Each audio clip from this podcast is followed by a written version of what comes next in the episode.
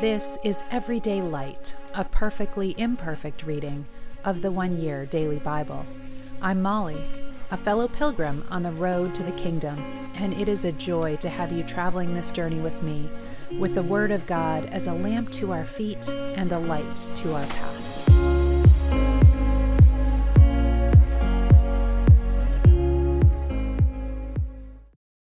Welcome. This is the one year Bible reading for September 25th, and we are in Isaiah this morning, uh, chapter 45, verse 11. This is what the Lord, the Creator and Holy One of Israel, says Do you, Israel, question what I do? Do you give me orders about the work of my hands? Am I the one who made the earth and created people to live in it? With my hands I stretched out the heavens. All the millions of stars are at my command. I will raise up Cyrus to fulfill my righteous purpose, and I will guide all of his actions. He will restore my city and free my captive people. And not for a, a reward, I, the Lord Almighty, have spoken. And again, isn't that amazing? If you were listening yesterday, you heard that Cyrus hasn't even been born yet. He's a pagan Persian king that will come and, and rescue the people of Israel from uh, the Babylonians 200 years from this writing. This is what the Lord says The Egyptians, Ethiopians, and Sabeans will be subject to you. They will come to you with all their merchandise, and it will all be yours. They will follow you as prisoners in chains. They will fall to their knees in front of you and say, God is with you, and He is the only God. Truly, O God of Israel, our Savior, you work in strange and mysterious ways. All who make idols will be humiliated and disgraced, but the Lord will save the people of Israel with eternal salvation. They will never again be humiliated and disgraced throughout everlasting ages. For the Lord is God, and He created the heavens and earth and put everything in its place. He made the world to be lived in, not to be a place of empty chaos. I am the Lord, he says, and there is no other.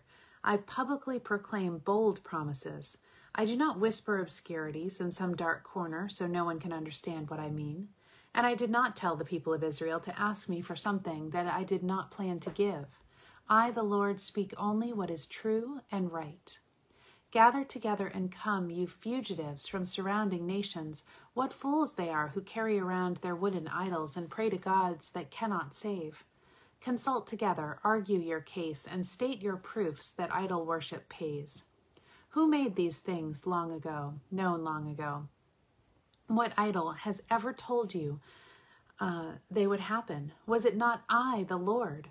For there is no other God but me, a just God and a Savior. No, not one. Let all the world look to me for salvation, for I am God, there is no other. I have sworn by my own name, and I will never go back on my word. Every knee will bow to me, and every tongue will confess allegiance to my name. The people will declare, The Lord is the source of all my righteousness and strength. And all who were angry with him will come to him and be ashamed. In the Lord, all generations of Israel will be justified, and in him they will boast. The idols of Babylon, Bel, and Nebo are being hauled away by ox carts.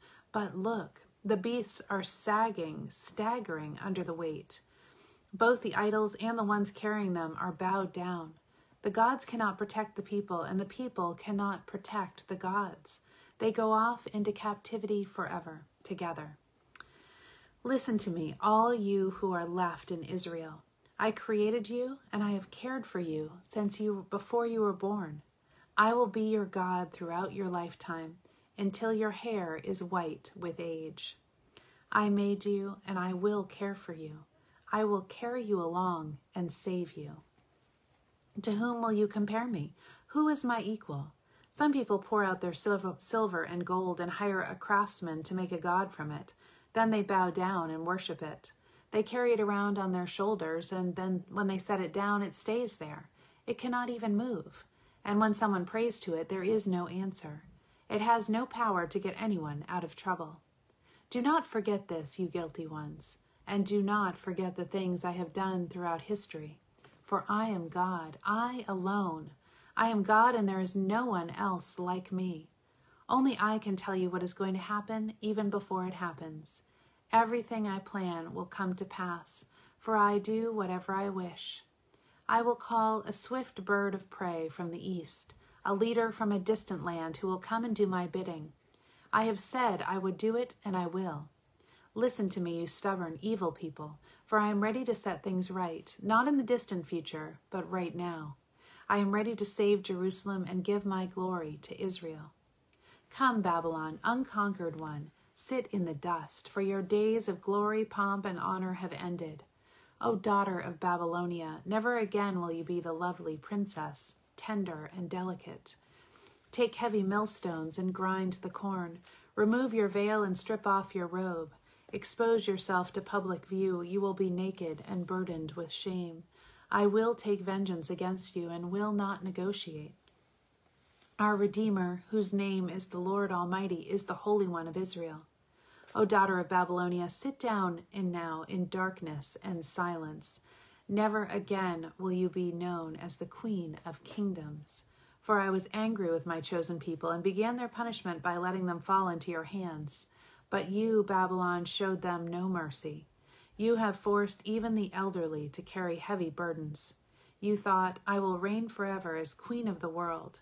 You did not care at all about my people or think about the consequences of your actions. You are a pleasure crazy kingdom, living at ease and feeling secure, bragging as if you were the greatest in the world. You say, I am self sufficient and not accountable to anyone. I will never be a widow or lose my children. Well, those two things will come upon you in a moment widowhood and the loss of your children. Yes, these calamities will come upon you despite all your witchcraft and magic. You felt secure in all your wickedness. No one sees me, you said. Your wisdom and knowledge have caused you to turn away from me and claim I am self sufficient and not accountable to anyone. So disaster will overtake you suddenly, and you won't be able to charm it away. Calamity will fall upon you, and you won't be able to buy your way out. A catastrophe will arise so fast that you won't know what hits you. Call out the demon hordes you have worshipped all these years.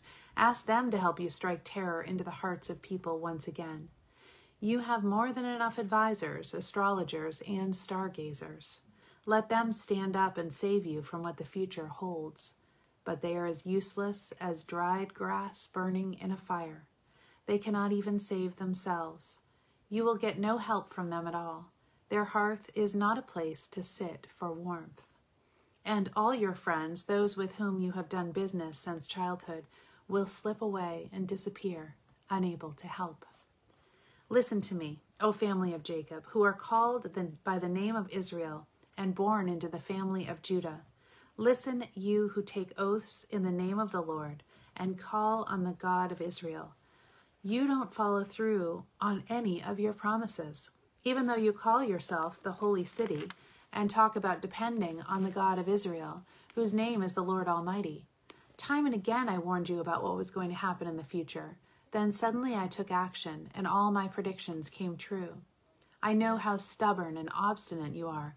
Your necks are as unbending as iron. You are as hard headed as bronze. That is why I told you ahead of time what I was going to do. That way, you could never say, My idols did it. My wooden image and metal go- God uh, commanded it to happen. You have heard my predictions and seen them fulfilled, but you refuse to admit it. Now I will tell you new things I have not mentioned before, secrets you have not heard. They are brand new, not things from the past, so you cannot say, We knew that all the time. Yes, I will tell you of things that are entirely new, for I know so well what traitors you are. You have been rebels from your earliest childhood, rotten through and through. Yet for my own sake and for the honor of my name, I will hold back my anger and not wipe you out. I have refined you, but not in the way silver is refined. Rather, I have refined you in the furnace of suffering. I will rescue you for my sake, yes, for my own sake.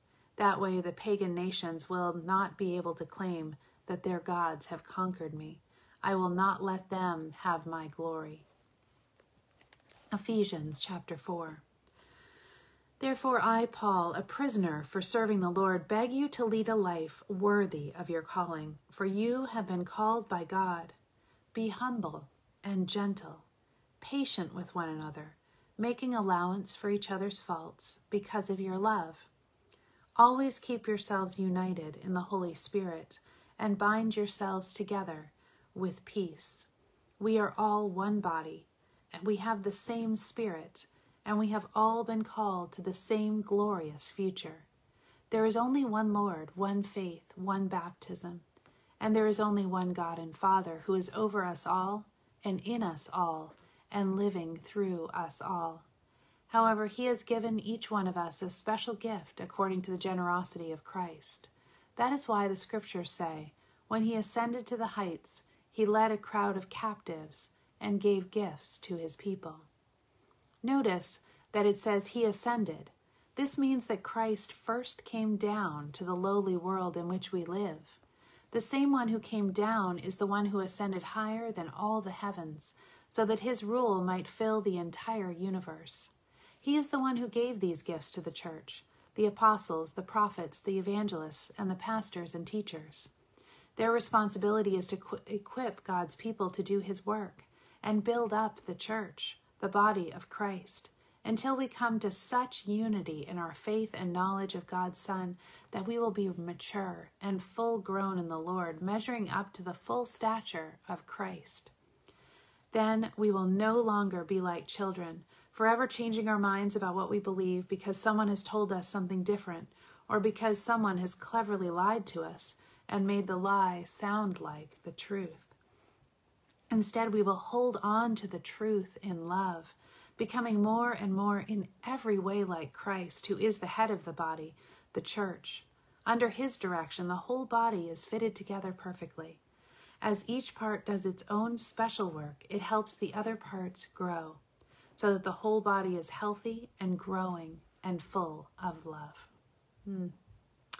Psalm 68, starting in verse 19. Praise the Lord. Praise God, our Savior, for each day He carries us in His arms. Our God is a God who saves. The sovereign Lord rescues us from death. But God will smash the heads of His enemies, crushing the skulls of those who love their guilty ways. The Lord says, I will bring my enemies down from Bashan. I will bring them up from the depths of the sea. You, my people, will wash your feet in their blood, and even your dogs will get their share. Your procession has come into view, O God, the procession of my God and King as he goes into the sanctuary. Singers are in front, musicians are behind. With them are young women playing tambourines. Praise God, all you people of Israel. Praise the Lord, the source of Israel's life. Look at the little tribe of Benjamin, leads the way. Then comes a great throng of rulers from Judah and all the rulers from Zebulun and Naphtali. Summon your might, O God. Display your power, O God, as you have in the past. The kings of the earth are bringing tribute to your temple in Jerusalem. Rebuke these enemy nations, these wild animals lurking in the reeds, this herd of bulls among the weaker calves. Humble those who demand tribute from us Scatter the nations that delight in war. Let Egypt come with gifts of precious metals. Let Ethiopia bow in submission to God. Sing to God, you kingdoms of the earth. Sing praises to the Lord. Sing to the one who rides across the ancient heavens, his mighty voice, th- excuse me, thundering from the sky. Let everyone about uh, tell everyone about God's power. His majesty shines down on Israel. His strength is mighty in the heavens. God is awesome in his sanctuary. The God of Israel gives power and strength to his people. Praise be to God. Proverbs 24 3 and 4. A house is built by wisdom and becomes strong through good sense. Through knowledge, its rooms are filled with all sorts of precious riches and valuables. And to end today, I wanted to start basically a short story written by Robert Boyd Munger, which has been meaningful to me, and it's called um, My Heart Christ's Home. And I didn't realize until I picked it up yesterday that it is actually based on Ephesians, which is what we're reading right now. So I'm just going to read you the introduction for this morning. Um, in Paul's epistle to the Ephesians, we find these words that God would grant you, according to the riches of his glory, to be strengthened with might by his Spirit in the inner man, that Christ may dwell in your hearts by faith. That's Ephesians 3:16. Or as another has translated that Christ may settle down and be at home in your hearts by faith. Without question, one of the most remarkable Christian doctrines is that Jesus Christ himself, through the presence of the Holy Spirit, will actually enter a heart, settle down, and be at home there. Christ will make the human heart his abode. Our Lord said to his disciples, If a man love me, he will keep my words, and my Father will love him, and we will come unto him and make our abode with him. John 14 23. It was difficult for them to understand what he was saying. How was it possible for him to make his abode with them in this sense? It is interesting that our Lord used the same word here that he gave in the first of the 14th chapter of John I go to prepare a place for you, that where I am, ye may be also. Our Lord was promising his disciples that just as he was going to heaven to prepare a place for them and would welcome them one day, now it would be possible for them to prepare a place for him in their hearts, and he would come and make his abode with them. They could not understand this. How could it be? Then came Pentecost. The Spirit of the living Christ was given to the church, and they understood. God did not dwell in Herod's temple in Jerusalem. God did not dwell in a temple made with hands, but now through the miracle of the outpoured Spirit, God would dwell in human hearts. The body of the believer would be the temple of the living God, and the human heart would be the home of Jesus Christ. It is difficult for me to think of a higher privilege than to make Christ a home in my heart, to welcome, to serve, to please, to fellowship with Him there. One evening, I invited Jesus Christ into my heart. What an entrance He made! It was not a spectacular emotional thing, but very real. It was at the very center of my life. He came into the darkness of my heart and turned on the light. He built a fire in the cold hearth and banished the chill. He started music where there had been stillness, and he filled the emptiness with his own loving, wonderful fellowship. I have never regretted opening the door to Christ and never will, not into eternity. And he goes on to talk about all the different rooms in his heart that he needed to make Christ's home, and we will look at that more starting tomorrow. Have a beautiful day. I love you all.